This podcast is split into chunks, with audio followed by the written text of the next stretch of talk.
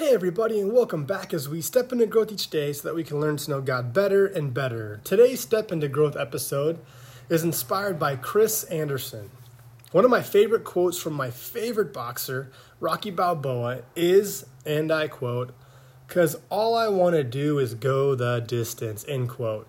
I think most of us can relate with that hope. We all want to make it to the finish line. We may not necessarily win, but we just want to finish.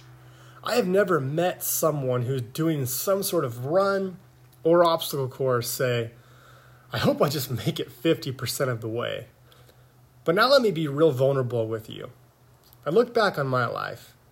I am really good at just going halfway, whether it be in my marriage, as a father, or as a friend.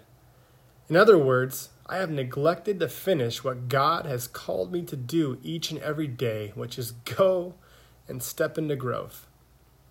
I say all this because I believe God has called us to go, not halfway, but go the distance.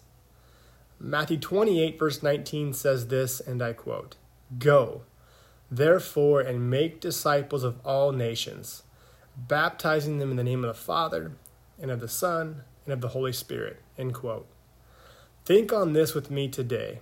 How often do we go, but only halfway? Showing up, but not truly engaging those God has placed us around. Neglecting those we are called to engage and equip. Neglecting our calling from God to help empower others. Let's challenge ourselves from this day forward to truly go. Go all the way not stopping halfway, but instead go the distance. So I ask you, what is stopping you from showing up the whole way today? What do you need to start, stop, and or continue? Colossians 5 verse 20 says this and I quote, "So we are Christ's ambassadors." End quote. Go. Be God's ambassadors today to all those he has placed around you. Go the distance by engaging and equipping those around you so that they can be empowered to do the same. Let me pray with you.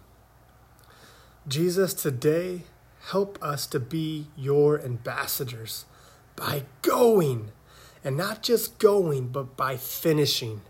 Help us to not just go halfway in our call to help equip and engage others, but instead help us to fulfill our call by engaging and equipping others so that we can empower them to do the same for those in their lives. We love you, Jesus. We trust you. And help us also to remember that it's not by our strength, but by yours. We're not alone in this. In him I pray. Amen. Are you ready? Let's take a step. Let's grow. I believe you are one thought, one word, and or one action away from a totally different life.